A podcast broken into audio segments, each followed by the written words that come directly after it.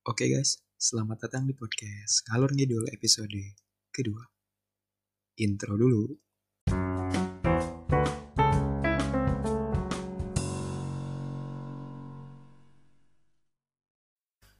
Oke, jadi pada episode 2 kali ini kita bakal bahas salah satu film yang sangat menarik. Film ini rilis di tahun 2014 dan merupakan salah satu karya masterpiece dari Christopher Nolan. Film ini berjudul Interstellar. Jadi, buat kamu yang belum nonton filmnya, karena ini merupakan konten spoiler, silahkan nonton dulu filmnya. Kalau udah, balik lagi ke sini. Kita bahas bareng-bareng. Oke, tapi sebelum kita mulai pembahasannya, ada yang mau lewat dulu nih. Oke, jadi pada episode 2 ini kita bakal bahas uh, film Interstellar.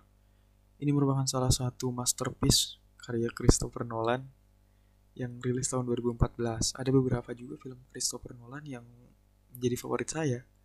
Di antaranya ada film Inception, itu tentang cerita menceritakan mimpi, lucid dream bagaimana teman-teman bisa mengendalikan mimpi, kemudian bisa bisa mengimajinasikan apa yang sebenarnya teman-teman inginkan dalam mimpi sampai banyak orang yang tidak dapat membedakan mana dunia nyata, mana mimpi karena saking nyatanya mimpi tersebut.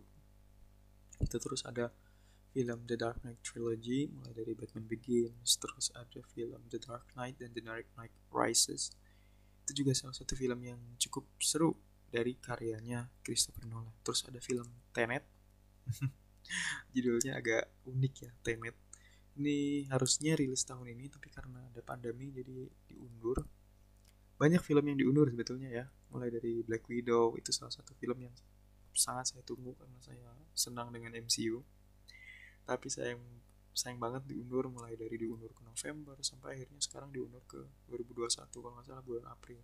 Terus ada film The Eternals yang harusnya tayang akhir tahun ini kalau nggak salah dan diundur satu tahun sampai tayang di akhir tahun 2021 jadi ya kita berdoa saja semoga pandemi ini cepat berakhir dan kita sebagai pecinta film bisa kembali menonton film-film baru yang harusnya tayang tahun ini oke back to topic ya kita mulai review filmnya film ini uh, dapat rating 8,6 di IMDb dan 72% di Rotten Tomatoes. Emang sih kalau secara aku bilang saya bilang masterpiece itu kayaknya kurang kok 8,6 disebut masterpiece ya. Kembali lagi film itu selera masing-masing. Jadi bisa disebut penilaian perfilman itu subjektif. Tapi karena kesubjektifan itulah film tersebut menarik gitu loh. Nah, jadi film Interstellar ini menceritakan tentang ruang waktu dan di mana manusia itu hampir punah gitu. Nah karena hampir punahnya ini, kemudian NASA mencoba untuk mencari planet baru yang layak huni karena kebetulan ada kayak ada lubang hitam gitu di orbit Saturnus sehingga NASA tuh mengirimkan tiga astronotnya yaitu Dr. Miller, Dr. Mann, dan Dr. Edmonds untuk uh, menempati terlebih dahulu planet tersebut sebelum nantinya akan didatangi kembali oleh astronot selanjutnya untuk kembali meneliti planet tersebut dan menentukan planet mana yang paling layak huni. Dan ketika datanya sudah didapat, koloni manusia dari bumi akan dipindahkan sepenuhnya ke planet yang baru. Jadi misinya ini cukup cukup rumit dan cukup sangat-sangat besar karena berurusan dengan kepunahan manusia. Jadi kepunahan manusia ini disebabkan karena banyaknya tanaman yang mati. Jadi mulai tanaman gandum mati, tanaman padi mati, dan hanya tersisa tanaman jagung gitu. Jadi jagung pun diprediksi akan punah di masa yang akan mendatang gitu karena banyaknya wabah hawar dan badai debu. Jadi di bumi itu kondisinya udah sangat-sangat kacau lah mulai dari badai debu hampir tiap hari. Bahkan ketika di filmnya pun teman-teman bisa lihat bahwa ketika adegan Cooper berada di sekolahnya Murph dan Tom itu meja kepala sekolahnya itu benar-benar penuh debu itu salah satu attention to detail dari Christopher Nolan gitu karena kondisi yang banyak debu sampai meja dari kepala sekolahnya aja sampai ditaburin debu untuk memberikan kesan bahwa badai debu itu real gitu. Nah, jadi film ini tuh awalnya dibuka dengan adanya anomali gravitasi di kamarnya Murph. Murph itu anaknya Cooper. Cooper itu karakter utamanya ya. Jadi di kamarnya Murph yang di mana ada buku-buku jatuh tiba-tiba, terus mulai dari mainan yang jatuh tiba-tiba, dan yang buku jatuhnya itu membentuk sandi Morse gitulah kayak jadi kayak sudah direncanakan. Kemudian ada gravitasi yang aneh jadi ketika ada debu jatuh itu nggak langsung jatuh ke bawah tapi kayak tertarik ke suatu tempat sehingga membentuk kayak garis-garis gitu dan ternyata ketika diteliti oleh Cooper itu membentuk suatu bilangan biner. Bilangan biner itu adalah bilangan programming yang biasa dipakai untuk uh, digital dari susunan angka 1 dan angka 0 gitu. Dan ketika setelah diterjemahkan bilangan biner itu merujuk pada satu koordinat. Dan ketika didatangi koordinat tersebut adalah markasnya NASA. Jadi eh, astronot yang dulu pergi untuk mencari tiga planet baru itu kemudian akan didatangi oleh Cooper Cooper ini diberikan tawaran untuk pergi dengan rencana untuk membawa koloni manusia. Yang memberi rencana ini adalah salah satu uh, petinggi NASA mungkin ilmuwan NASA yang bernama Profesor Brand Profesor Brand Profesor Brand ini punya anak namanya Emilia Brand yang nantinya juga akan ikut ke misi untuk mencari planet baru itu dengan kapalnya yang bernama Endurance jadi kapalnya pun agak bagus gitu namanya Endurance daya tahan jadi kapal ini mungkin diharapkan menjadi sebuah daya tahan akan hidupnya manusia atau kapal tersebut diharapkan tahan akan berbagai kondisi yang nantinya akan dihadapkan pada astronot yang nanti akan pergi gitu. Nah, mereka pun akhirnya pergi ke lubang hitam dan bertemu dengan tiga astronot yang tadi tapi tapi nggak langsung ketemu gitu kan tiga planetnya beda ya jadi mereka memutuskan pertama untuk pergi ke planet Dr. Miller nah yang menjadi awak astronotnya itu ada empat ada aduh saya lupa namanya tapi ada ada si Cooper tentunya ada Emilia Brand ada satu lagi tuh Floyd kalau nggak salah namanya ya dan ada satu lagi Morty kalau nggak salah namanya Morty. Kita panggil saja Morty. Dan tiga, tiga orang, yaitu ada Cooper, Emilia Brand, dan Floyd itu berencana untuk pergi ke planetnya Dr. Miller. Tapi sebelumnya diberitahu bahwa planet Dr. Miller ini ada anomali waktu yang sangat aneh lah karena ketika teman-teman satu jam di planet Miller itu sama dengan tujuh tahun waktu bumi. Jadi kalau teman-teman udah ada di sana sekitar 4 jam. Udah di sini mungkin udah wah udah berapa tahun? Mungkin udah 24 tahun ya. Dan tapi si Morty ini salah satu awak kapalnya itu udah memutuskan untuk tinggal di kapalnya. Jadi ketika tiga anggota astronot itu terjun ke bawah ternyata planet itu dipenuhi oleh air semua gitu sampai ada ombak yang sangat besar itu setinggi gunung literally setinggi gunung tinggi banget yang maju dari jauh gitu jadi kayak wah pokoknya kondisinya sangat ekstrim lah sampai pas datang ke sana pun ternyata puing-puing pesawatnya ada puing-puing pesawatnya Dr. Miller jadi mereka menganggap bahwa Dr. Miller itu yang sudah meninggal mungkin meninggalnya beberapa menit yang lalu karena beda beda waktu itu jadi kalau Dr. Miller ngirim pesan di satu menit sampai bumi kemudian ngirim ngirim astronot 10 tahun mungkin di sana baru sejam lebih gitu jadi baru sejam lebih eh udah ada yang datang gitu. Padahal udah sampai tujuh tahun lebih gitu. Nah karena menganggap udah mati akhirnya mereka memutuskan kembali. Tapi karena ada ombak yang setinggi gunung itu kan si Floyd ini nggak nggak selamat dan nggak dapat kembali ke pesawatnya gitu. Ya akhirnya yang selamat dari planet Dr. Itu cuma dua yaitu Cooper dan Emilia Grant setelah sampai di kapal Endurance ternyata kaget tuh loh kok si Morty ini udah kolot gitu udah lebih tua udah banyak ubannya. Ketika ditanya wah gue pergi berapa tahun? Lu nunggu gue berapa tahun? Gitu kan. Bahasa gaulnya. Saya sudah menunggu kalian selama 23 tahun. Wah gila bayangkan. Ketika anda pergi beberapa jam ketika kembali wah udah kolot gitu. Ternyata Mort si Morty ini nunggu mereka selama 23 tahun. Dan ketika Cooper melihat itu ya melihat komputernya itu banyak pesan gitu dari anak-anak. Karena anaknya ada dua ada Tom sama Murph nah Murph yang ngirim bahwa mereka sudah dewasa si Murph sudah dewasa terus si Tom yang udah dewasa udah mulai punya anak. Dan ya karena karena si Tom dan Murph ini menganggap bahwa ayah mereka sudah meninggal mereka mencoba untuk mengikhlaskan ayahnya. Karena bayangin ketika teman-teman ngirim pesan pesan SMS video ke ayah teman-teman kemudian gak dibalas selama 23 tahun lamanya padahal baru dua jam di planetnya. Bayangin ya mungkin Merv dan Tom menganggap bahwa ayahnya telah meninggal gitu. Oh iya ini catatan ya. Sebelum Cooper berangkat itu Cooper ngasih jam ke Merv. Jam kayak jam tangan analog biasa yang dikasih ke Merv. Katanya uh, Cooper akan kembali saat seusia dengan Merv. Jadi kan mungkin ada perbedaan waktu ya ketika kita beberapa jam di luar angkasa mungkin di bumi udah berapa hari. Gitu. Nah melihat di video tersebut si Merv tuh udah dewasa, udah seumuran sama ayahnya gitu. Tapi ayahnya belum kembali sehingga ya itu juga mendorong kembali keyakinan bahwa ayahnya setelah ayahnya telah meninggal gitu.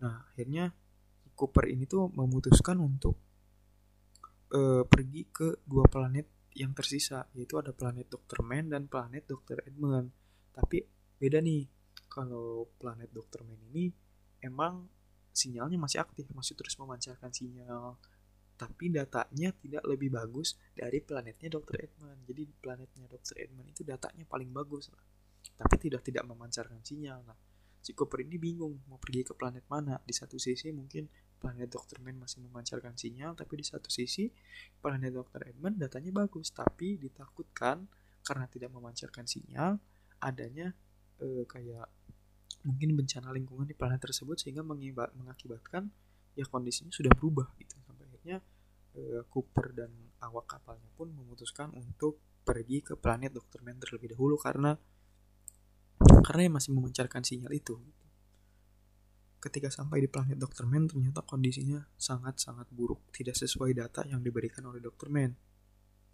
Nah, ternyata Dr. Man itu ternyata memalsukan memalsukan datanya yang ternyata katanya bagus, layak huni, ternyata enggak.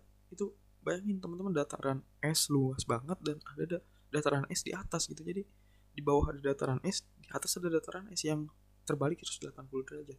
Untuk gambarannya mungkin teman-teman bisa pernah nonton upside down. Nah mungkin seperti itu. Jadi di bawah ada daratan di atas ada daratan gitu. Tapi sebenarnya di atasnya bukan daratan itu awan yang membeku sehingga membentuk seperti daratan gitu.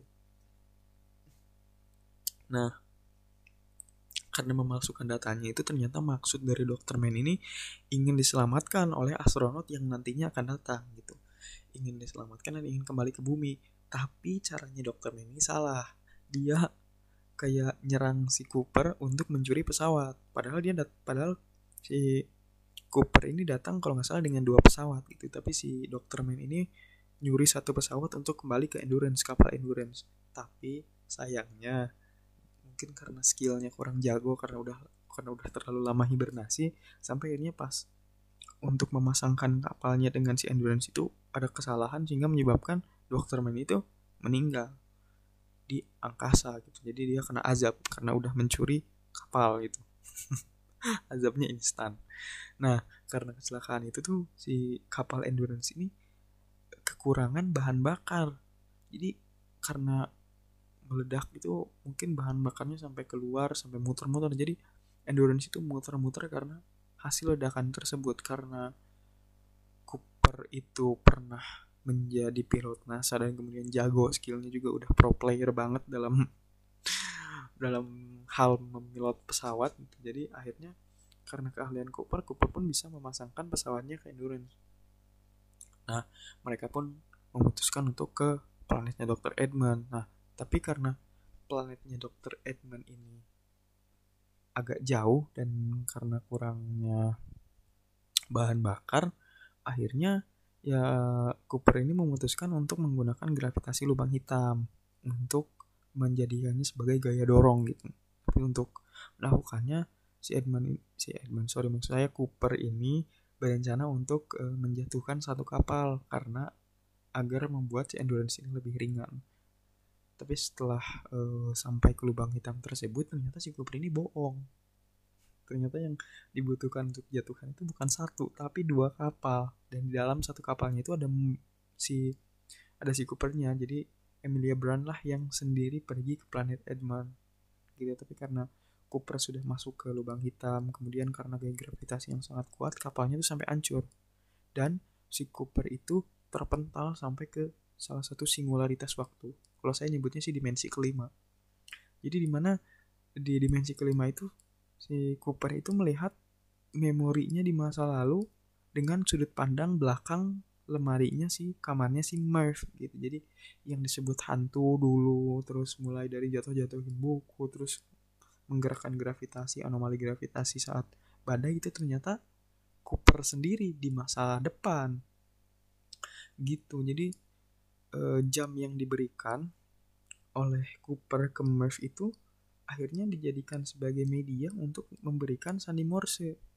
Sandi Morse untuk memecahkan uh, teori memecahkan apa ya jadi kayak si dokter Brand sebelum meninggal jadi dokter Brand yang sebelum meninggal itu kayak mencari rumus bagaimana caranya untuk memindahkan manusia ke planet barunya. Tapi karena gagal terus gagal terus akhirnya yang Cooper sudah menemukan jawabannya akhirnya e, menerjemahkan jawaban tersebut lewat sandi Morse dengan media jam gitu.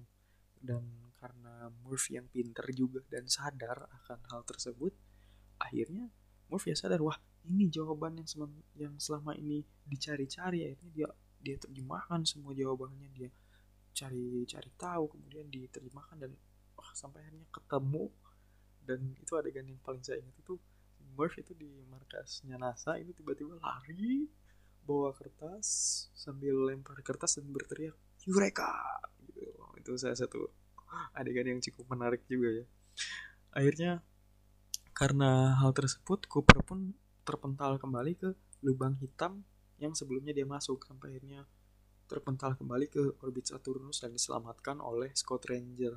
Jadi ketika si Cooper bangun itu, Cooper udah ada di stasiun ruang angkasa sementara untuk menampung koloni manusia. Jadi ternyata eh, cara Cooper untuk menerjemahkan jawaban melalui sandi Morse dengan media jam itu ternyata berhasil.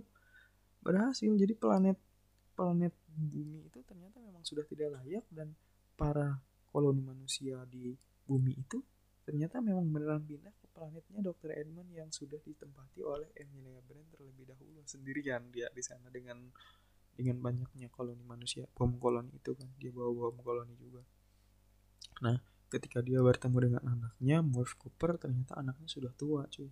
Anaknya sudah sangat tua rentan dan si Cooper itu sudah berumur 124 tahun. Jadi dari dia berangkat mungkin berangkat sekitar umur 30-40 sekarang sudah 20 124 jadi sekitar sudah 80 tahun di luar angkasa. Dan si Murphy pun ya sudah tua sudah sangat tua sampai akhirnya kayak mau meninggal. Dia sudah punya cucu sudah punya cicit. Dan ya akhirnya Cooper pun mempunyai satu misi terakhir untuk datang ke Emilia Blunt dan e, membangun planet tersebut sebelum nantinya akan ditempati oleh koloni manusia gitu. Nah, jadi sebenarnya ceritanya sampai di situ. Jadi banyak plot twist dari film ini mulai dari hantu yang pertama uh, menghantui si Murph ternyata itu adalah ayahnya di masa depan kemudian banyaknya anomali anomali anomali juga ternyata yang dilakukan oleh Cooper di masa depan. Jadi banyak film yang terhubung. Jadi banyak teori sebenarnya yang berkembang dari film ini. Mulai dari ada yang bilang bahwa ternyata semua itu telah direncanakan oleh manusia di masa depan. Tapi menurut saya sih yang paling masuk akal jadi Cooper itu pergi ke dari masa lalu nih masa sekarang saat dia pergi kemudian ke masa depan sampai akhirnya sampai ke singularitas waktu. Dan akhirnya kan dia kembali lagi di waktunya gitu kan. Kan saat dia kembali ke singularitas waktu itu dia kembali kayak kembali ke masa lalu untuk e, memberikan pesan kepada dirinya di masa lalu. Nah yang saya pikirkan itu dimensi kelima itu dibentuk oleh manusia di masa depan gitu. Jadi di manusia di masa depan itu sudah mengerti bahwa wah kita harus menciptakan suatu dimensi kelima ini untuk membuat kita bisa selamat melalui media Cooper itu. Jadi emang agak agak rumit ya. Jadi simpelnya itu saling terhubung lah. Jadi ada masa sekarang, masa depan dan masa depannya lagi gitu. Jadi ketika masa masa depan dipengaruhi oleh masa lalu dan ternyata masa lalu juga dipengaruhi oleh masa depan jadi masa masa lalu ini tidak akan terjadi kalau masa depannya nggak ada gitu jadi ya intinya seperti itulah film ini cukup seru memang agak sulit dimengerti karena mungkin target pasar penontonnya itu bukan anak-anak mungkin dari remaja 20 tahun ke atas mungkin atau 17 tahun teenager lah. Karena banyak perlu berpikir. Ya kalau bukan berpikir bukan film Nolan sih. Film Nolan itu pasti berpikir kecuali Batman ya karena Batman kan mungkin terikat dengan DC jadi masa Batman filmnya pusing kan nggak mungkin gitu. Ya mungkin itu sih film Interstellar itu yang paling unik itu karena adanya singularitas waktu dan dimensi kelima. Saya pun pertama nonton nggak langsung ngerti cuman kayak wah keren nih gitu. Saya nonton sekitar udah tiga kali film ini dan cukup seru seru banget lah. Bisa dibilang seru banget meskipun plotnya agak lambat. Dan ya saya itu emang tipikal orang yang kurang suka nonton film yang plotnya lambat. Jadi untuk film-film genre romance saya kurang suka. Memang ada beberapa yang saya suka cuman ya saya kurang suka gitu saya suka sekali dengan film Marvel. Mungkin nanti saya akan bahas ke depannya Marvel. Saya suka dengan DC superhero. Kemudian saya senang dengan seri-series yang seru. Series Asia series Barat La Casa de Papel dan yang seri-seri lainnya. Nanti saya akan bahas ke depannya.